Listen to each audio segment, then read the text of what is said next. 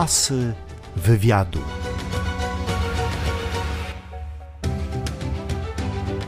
Barbara Fedoniuk, dzień dobry, witam Państwa. A moim gościem jest dziś oczywiście pan Janusz Wierzyński, artysta malarz. Urodziłeś się w Olsztynie w 1947 roku i dzielnice Twojego dzieciństwa to Zatorze i Stare Miasto. Powiedz mi, jaki Olsztyn zapamiętałeś z tego wczesnego dzieciństwa? Inny. Zupełnie inny. Zupełnie inny, Basiu, raz, że y, perspektywa y, młodzika, chłopca, dziecka inaczej przedstawia Olsztyn. Wszystko później stało się dużo większe, y, odległości się powydłużały, jakoś straszliwie architektura wyrosła. Natomiast ogólne wrażenie, to, które zostało z dzieciństwa, to było wrażenie pięknego, ślicznego, ciepłego, przytulnego miasta, takiego, w którym żyło się jak u babci za piecem. Wspaniale. Za to, że zresztą, gdzie urodziłem się i mieszkałem długie lata, było taką enklawą, której mostem e, łączącym e, z miastem był most stalowy, taki na torach kolejowych, i wychylenie się za ten most, przejście go było e, zwiedzeniem i wniknięciem w zupełnie inny świat, innej architektury, innej skali. Za to, że istniało samo w sobie młodzież stworzyła swoje grupy zainteresowań. Myśmy żyli na Zatorzu po prostu jako taka pewna enklawa i było nam bardzo dobrze. Ty byłeś członkiem jakiejś zatorzańskiej bandy? Nie, nie, absolutnie. Ja byłem do bandy za słaby charakterologicznie, w tym sensie, że ja nie miałem predylekcji bandyckich. Oczywiście te bandy, jeśli możemy użyć tego słowa, miały charakter umowny. Banda, która lata pod kościół lody jeść, no to nie, dzisiaj nie jest bandą, byłaby wyśmiana, lub też banda, która penetrowała okoliczne ogródki Słowackiego, Rejmonta. Ale takie regularne bijatyki to były chyba... Bijatyki były, zdarzały się, kopy, różne tam kuksańce i takie nawet czasami z rozkrwawionym nosem. Oczywiście były to y, działania band, w cudzysłowie, ale jakież to były inne bandy od tych dzisiejszych. Bandy kończyły z reguły reprymendą w domu albo pajdą chleba z cukrem polanym wodą i tak się kończyła banda, która oczekiwała na obiad. Szkoła podstawowa numer jeden imienia Horsta Wesela, oczywiście. Tak, śmieszne Basiu, bo my ciągle zapominamy w tym ferworze codzienności, że jednak to miasto w sensie pozytywnym jest miastem niemieckim. Architektura stworzona przez Niemców, to miasto, że tak powiem, wymyślone architektonicznie, urbanistycznie przez Niemców, było na skalę człowieka, na skalę tego wspaniałego, takiego prowincjonalnego, sennego, miłego życia, który dzisiaj niektórym ludziom przeszkadza, ale nie, nie bardzo wiem dlaczego. Ten ciągota do wielkomiejskości jest złudna. Potem ta wielkomiejskość kończy się daczą na wsi, bo wieją. Ale wracając do tematu, ta szkoła jedynka przed wojną była szkołą, ona miała napis taki na elewacji Horst Wessels Schule. A kto to był Wessel? To był taki ulicznik, zadymiarz, jakbyśmy to dzisiaj nazwali. Nieciekawa postać, faszysta, młody.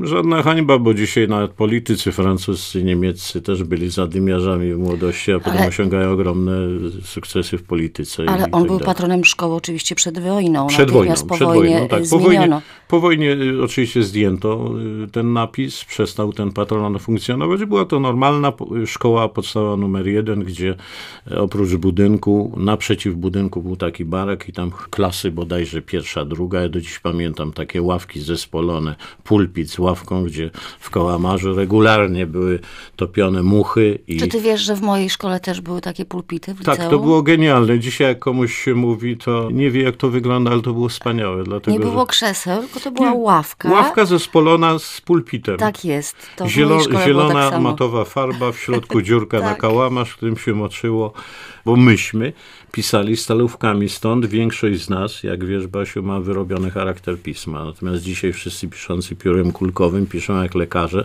nie ubliżając zawodowi. Liceum numer jeden. Kończyłeś słynny klasztor i chyba w tym momencie trzeba dodać, że założyłeś klub absolwentów liceum numer 1. Stowarzyszenie Absolwentów i Przyjaciół Liceum nr 1. To był zamysł wielu ludzi, którzy nosili się z tym, no jak sójka za morze. Chętnych było sporo, nie wychodziło, ja w końcu się wziąłem za to i zarejestrowałem. No, I ile osób się zarejestrowało? Zaczyna to puchnąć, rosnąć, dlatego że tych absolwentów okazuje się jest coraz więcej. Myśmy na y, pierwszych zebraniach stwierdzili, że mamy fantastycznych absolwentów. Przecież Erich Mendelssohn, nieżyjący y, architektem Olsztyn się chwali, żydowskiego pochodzenia, był absolwentem liceum. Zresztą są anegdoty wspaniałe, jak chodził do szkoły. Kiedyś z tatusia sklepu mieli sklep na Starym Mieście. Zresztą tam jest jego tablica w tej kamienicy i kiedyś nie, niesprzedawalne, nie chodziły one, nie dały się sprzedać meloniki. Przyniósł ogromną ilość meloników do szkoły i uczniowie się poprzebierali. W ogóle były cyrki. Był też niezły mancymon. Wielu, wielu wspaniałych Czyli ludzi. stowarzyszenie się rozrasta, tak? Rozrasta i co się okazuje, ja zaczynam dostrzegać, że z tych absolwentów wykształciła się elita Olsztyna. To są w wielu przypadkach bardzo wartościowi ludzie na wielu stanowiskach eksponowanych. To liceum zresztą miało jeden z najwyższych poziomów, a wówczas bardzo wysoki poziom, że wspomnę tutaj panią profesor Żarską, której kwalifikacje sięgały, polonistkę, której kwalifikacje sięgały niemalże poziomu uniwersyteckiego. Niezapomniany Wiśniewski, nazywający wszystkich barbarzyńcami albo wandalami. No co, tacy byliśmy, tacy byliśmy, to fakt. Dzisiaj z perspektywy czasu trzeba to przyznać.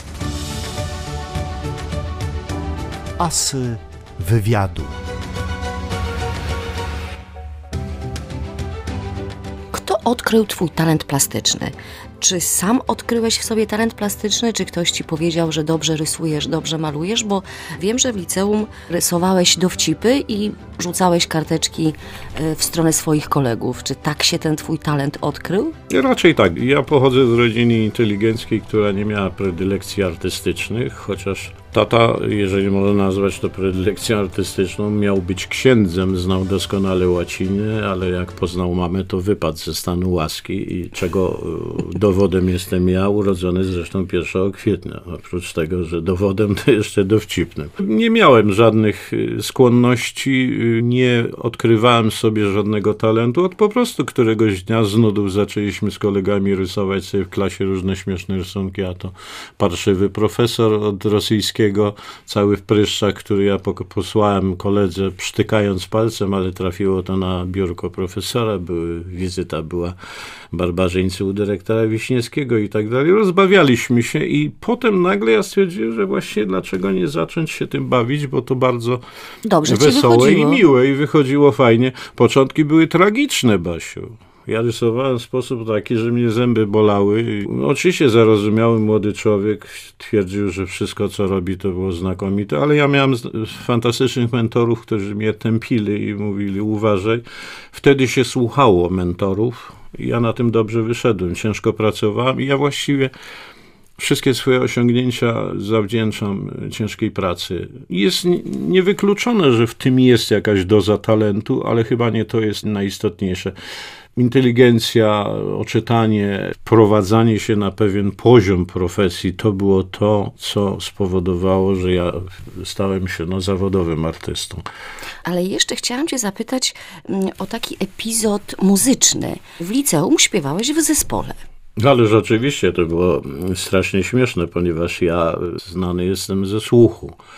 Sobie coś tam podśpiewuję przy goleniu, w chwilach różnych. I dobrze sobie podśpiewuję, bo mam słuch. I nawet chciałem grać na fortepianie, bo uwielbiałem ten, w pianinie, fortepianie uwielbiałem ten instrument. Byłem z mamą w ówczesnej szkole muzycznej pod, pod zamkiem, gdzie teraz jest hotel, a przedtem była to w ogóle kiedyś willa prywatna, przepiękna, w przepięknym wystroju. Niewiele z tego wystroju już tam zostało.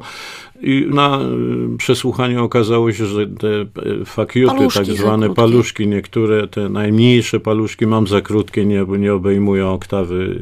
Ja się strasznie obraziłem na to wszystko i zrezygnowałem. I stąd może i dobrze, że nie śpiewam. Bo by mnie niektórzy przekleli teraz. Chociaż dzisiaj każdy śpiewa. Śpiewać może, prawda? Jak słyszymy, Lepiej lub gorzej. Widzimy prawda? w telewizji. Mnie się wtedy wa- wydawało, że trzeba śpiewać lepiej. Dzisiaj można gorzej i też się odnosi sukcesy. Żałuję teraz. Wtedy, wtedy nie żałowałem.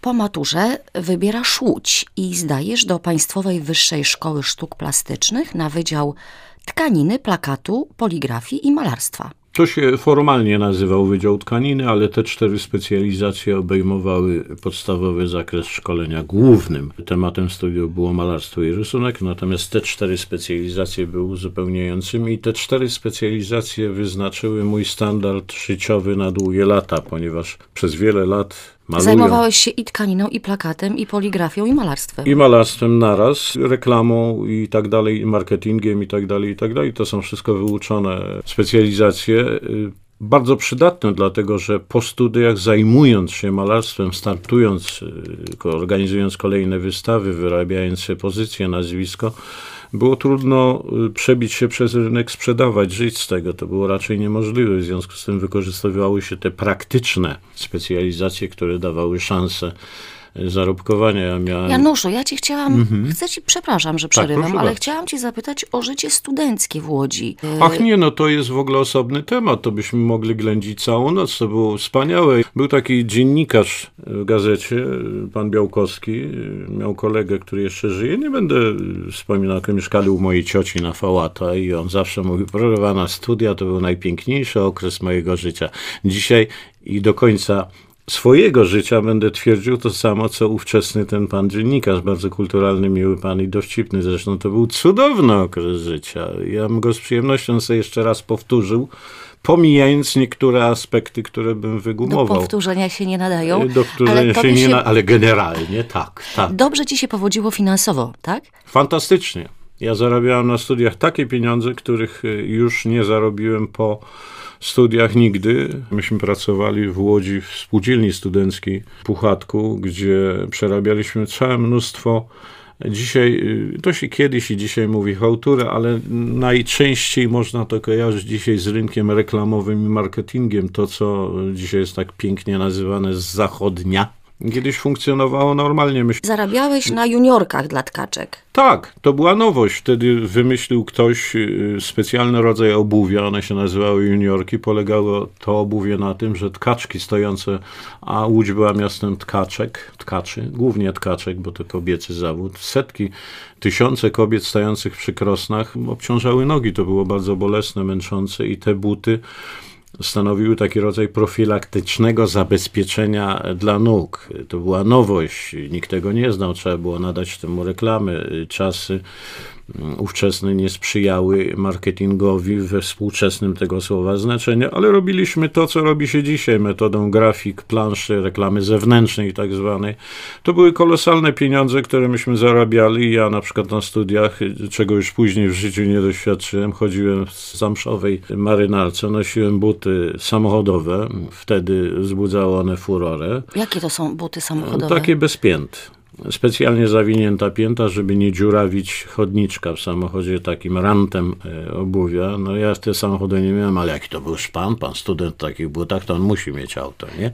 No i paliłem palmele y, bez ustnika, co w ogóle mówi samo za siebie. Dzisiaj mowy nie, ja już nie palę, ale w ogóle potem to już tego nie robiłem, bo nie było stać. Gdzie piliście? W zasadzie piliśmy nawet na uczelni, ponieważ uczelnia mm, dopuszczała pewien taki frywolny tryb życia w pewnych normach, tak jak i dzisiaj studenci piją, tylko że dzisiaj studenci schamieli. Wyrzucają puszki od piwa przez okna, wymiotują ludziom na ulicę, zaklną. Myśmy tacy nie byli. Myśmy Piliście kulturalnie. Myśmy pili tak, bardzo miło, na przykład Piotrek Bojanowski, mój kolega, który przebywał we Francji, miał ręce pianisty, grał na pianinie kabaret starszych panów, który wówczas miał swoje apogeum. Myśmy uwielbiali, do dzisiaj kochamy to, niepowtarzalne zresztą zjawisko i wszyscy sobie na pamięć uczyliśmy się, ja do dzisiaj znam cały kabaret na pamięć z piosenek ze studiów.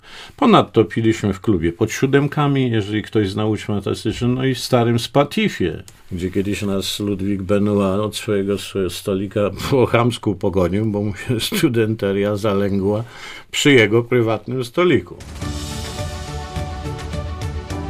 Asy wywiadu. Przyjaźniliście się ze studentami ze szkoły filmowej. Bardzo. Myśmy tworzyli taką e, właściwie jednorodną grupę, łącznie z tym, że byliśmy razem na obozie wojskowym. E, Studenci ze szkoły plastycznej grywali w etiudach filmowych. E, Etiudy to były takie formy ćwiczeń studentów, wprawki, tak jak myśmy mieli zaliczenia z malarstwa okresowe i tak dalej, i tak dalej. Ja nawet grałem w jednej z takich scenek zakochanego chłopca, który lata jak motylek w garniturze po łące. No Ale to nie było u Polańskiego. Nie, nie, u Polańskiego nie, chociaż kolega mój mieszkał na nawrót w pokoju, w którym mieszkał Polański. Zostawił gospodyni dwa obrazy po sobie, jak nam pokazała te obrazy, to mnie rozbolały wszystkie zęby. Nie musiał być malarzem, jak widać, i nie został malarzem, i chwała Bogu. Kończysz studia w Łodzi, wracasz do Olsztyna i zaczynasz robić wystawy w Pedecie. Pamiętasz pierwszą wystawę, którą zrobiłeś? Tak, ja pracowałem w Pedecie dzięki y, jakiejś takiej mądrości życiowej dyrektora nieboszczyka Tumasa, wspaniałego człowieka, który zatrudnił mnie już w Pedecie na etacie, kiedy ja byłem jeszcze na studiach, robiłem dyplom. To było normalnie w tej formacji politycznej, która istniała, niemożliwe, żeby student był zatrudniony w innym mieście na etacie, ale był to mądry człowiek i wiedział, że pewne rzeczy można dla interesu firmy podciągnąć i ja będąc studentem zacząłem pracę, potem kontynuowałem ją po studiach, byłem kierownikiem e, pracowni dekoratorskiej. Wtedy te wystawy robiło się pod konkursy, to były śliczne, ja pamiętam wystawę Len Polski. Zresztą dzisiaj komuś powiedzieć o tym, że Polska była potęgą w produkcji lnu, to by nie uwierzył. Wycięliśmy się dokładnie, nie wiem dlaczego, to była jedna z wielkich dziedzin eksportowych Polski. Len Janusz, ale czy to tak była dalej, praca tak twórcza dla ciebie? Y, Czy czułeś się troszeczkę może zdegradowany, Basiu, niedoceniony? Nie, nie traktujmy tego w kategoriach degradacji. Ja nigdy nie uważałem, że praca, jakakolwiek praca degraduje. Absolutnie nie. Ja robiłem różne rzeczy w życiu i zawsze robiłem je ze świadomością, że muszę robić, bo muszę zarabiać. Miałem rodzinę i to jest normalne. Owszem, były ambicje. Każdy ma takie ambicje, żeby być wielkim artystą, leżeć na boku, dowolnie wybranym pod gruszą i żeby mu kapały oprócz gruszek te złotówki, ale to tak nie ma. Ja w tej chwili doprowadziłem się do tego, że żyję z malarstwa, ale to bardzo dużo trudu kosztowało i wiele pracy nad nazwiskiem, nad poziomem tego, co się robi. To naprawdę wymaga. To nie przychodzi tak, że och, już jedna wystawa i już nas kupuje Guggenheim. Nieprawda. Potem prowadzisz własną firmę reklamową, jesteś przez jakiś czas dyrektorem DST, działasz również w Związku Polskich Artystów Plastyków.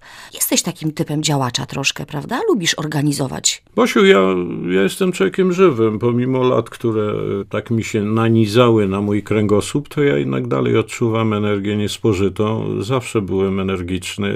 Oprócz tego, że działałem w Związku Plastyków, byłem prezesem całkowicie nowego, warmińsko-mazurskiego Związku Plastyków. Z różnych powodów została stworzona taka struktura odrębna, już dzisiaj nieistniejąca. Byłem dyrektorem BWA.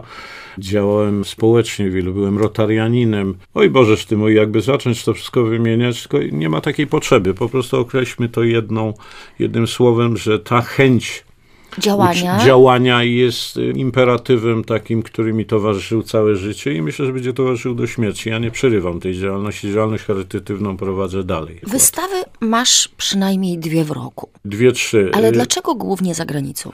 Powiem prawdę. Ja uważam, że dorobiłem się już takiej pozycji, takiego nazwiska. Dowodem tego na przykład otrzymana Gloria Artis, że w normalnym kraju ja bym już otrzymywał jakieś konkretne propozycje i bym był lansowany na terenie miasta, na terenie kraju, bo to tak się dzieje. Człowiek jak dochodzi do pewnego poziomu, to, to ten mechanizm zacia, zaczyna działać. W Olsztynie nie działają żadne mechanizmy. Tu można być arcybiskupem, a i tak się będzie traktowanym jak no, proboszczyna z powiatu, bo takie są Słyszę dziwne mechanizmy. po- Rozgoryczenie w twoim głosie. Rozgoryczenie naturalne, dlatego że ja uważam, że jako olsztynianin powinienem tutaj sprzedawać swoje obrazy i demonstrować, natomiast o dziwo mam propozycje z Polski, z zagranicy i korzystam z nich. W Austria, Niemcy, Rosja. obrazy wędrują do Stanów Zjednoczonych, są kupowane i za granicą. I ja jestem człowiekiem znanym chyba bardziej bardziej w Bawarii niż w Olsztynie. No. Na szczęście y, doceniają cię inni. Y, Obrazy z anegdotą, obrazy, obrazy z puentą, obrazy, które mają oprócz plastyki y, walorów malarskich, mają, zawierają sobie anegdoty literackie. Na przykład jeden z obrazów rodzi pytanie, czy seks i nagość zagraża religii. Jeden z obrazów mówi o drodze do sukcesu. Per aspera ad astra, przez błoto, przez trudy, przez jakieś y, przeciwności losu osiąga się majątek i tak dalej, i tak dalej. To są y, często tematy kontrowersyjne. Ja nie poruszam tematów y, murzynków biednych, gnębionych w Iraku z jakichś religijnych zboczeń, bo to zaczynało, zrobiło się już tak modne, że straciło na wartości. Poruszam malarstwie tematy Uniwersalne. uniwersalne, te takie prawdziwe, o rolę religii W życiu w życiu o, o tym, co to jest prostytucja w końcu. Dlatego wszyscy tak gnębią te prostytutki, a nikt nie próbuje dokonać analizy, że jest tym jednak i kupa nieszczęścia, i kupa jakiegoś współczucia powinna być również przy tym zjawisku, a nie tylko tępić, gonić i tresować i tak dalej, i tak dalej. Można to robić w malarstwie. No, malarstwo, jak każda inna działalność człowieka e, służąca jego życiu, no, wspomoże również moją kieszeń i zrekompensuje mnie te wszystkie koszty, jak wynajem pracowni, kupno blejtramów, farb, zapłacenie za energię elektryczną, odżywianie się w końcu i chodzenie i kupowanie spodni. To przecież na litość boską też jest to. Artysta co- może mieć jedne, jedną może, parę. No właściwie może bez sportek też. Ha! Ale przecież minister też może bez sportek. Dlaczego nie? Jak przebiega twój proces twórczy? Czy to jest tak, że wstajesz rano, pijesz kawę i zasiadasz do malowania obrazu? Czy czekasz na to przysłowiowe natchnienie? Hehe, kiedyś to ja czekałem y, i śmiałem się z takich ludzi jak mój przyjaciel Hieronim Skórski, który regularnie latał do pracowni, a dzisiaj robię to jak zaczęłaś, że siadam, wypijam kawę i robię to już w tej chwili tak jak zegarek. Dzień w dzień, ciężka praca po Czyli 7 jakbyś jechał do biura. Jakbym jechał do biura na parę dobrych godzin, gdzie ciężko się pracuje, w zamknięciu, w ciszy, w skupieniu, nie wolno się napić, nie wolno być zdenerwowanym, bo przez lupę się maluje pędzlem zerówką, ręka musi być spokojna, człowiek musi być skupiony, żeby nie napisał na płótnie czegoś brzydkiego, jak na murze w stosunku do policji. Także jest to bardzo żmudna, benedyktyńska, ciężka praca, ale jakaż piękna i dająca ogromną satysfakcję. W momencie, kiedy to dzieło powstaje, obraz się wiesza i widzi się zachwyt ludzi. A co wisi u ciebie w domu? Jakie obrazy? U mnie w domu wisi kilka obrazów przyjaciół. Powiesiłem kilka swoich, ale jest to najgorsza rzecz, jaką można zrobić, bo, bo ktoś przychodził, mówi, wiesz co, on mi się podoba, znajomy i kupował. No i w końcu jeden czy dwa powiesiłem, powiedziałem, że już nie sprzedam i wiszą. Ale mam kilku przyjaciół bardzo, bardzo ciekawych. Mam bardzo znany swego czasu malarz, przepiękny, mały obrazek takiego kaszuba stojącego na brzegu morza. Zadumany, taki śmieszny kaszub. Czy to jest troszkę tak z obrazem jak z dzieckiem, że ten obraz powstaje przez ileś dni czy tygodni i potem go trzeba oddać komuś? Ja zawsze E, Serce mówiłem, boli? Tak, Ba- Basiu boli. Ja zawsze mówiłem, nigdy nie wyprę się tego, że trochę się czuję jak taki wyrodny Ojciec. wyrodny, ten, ten twórca, Bo który... człowiek się zżywa z tym po prostu. Bardzo. Ja czasami mam sytuację tego typu, że nie jestem w stanie nawet dwa dni poobcować ob- obrazem. Jeszcze mokry, niedoschnięty, już gdzieś do salonu. Zostaje mi reprodukcja, zostaje mi wydrukowany obraz z katalogu i tyle mojego.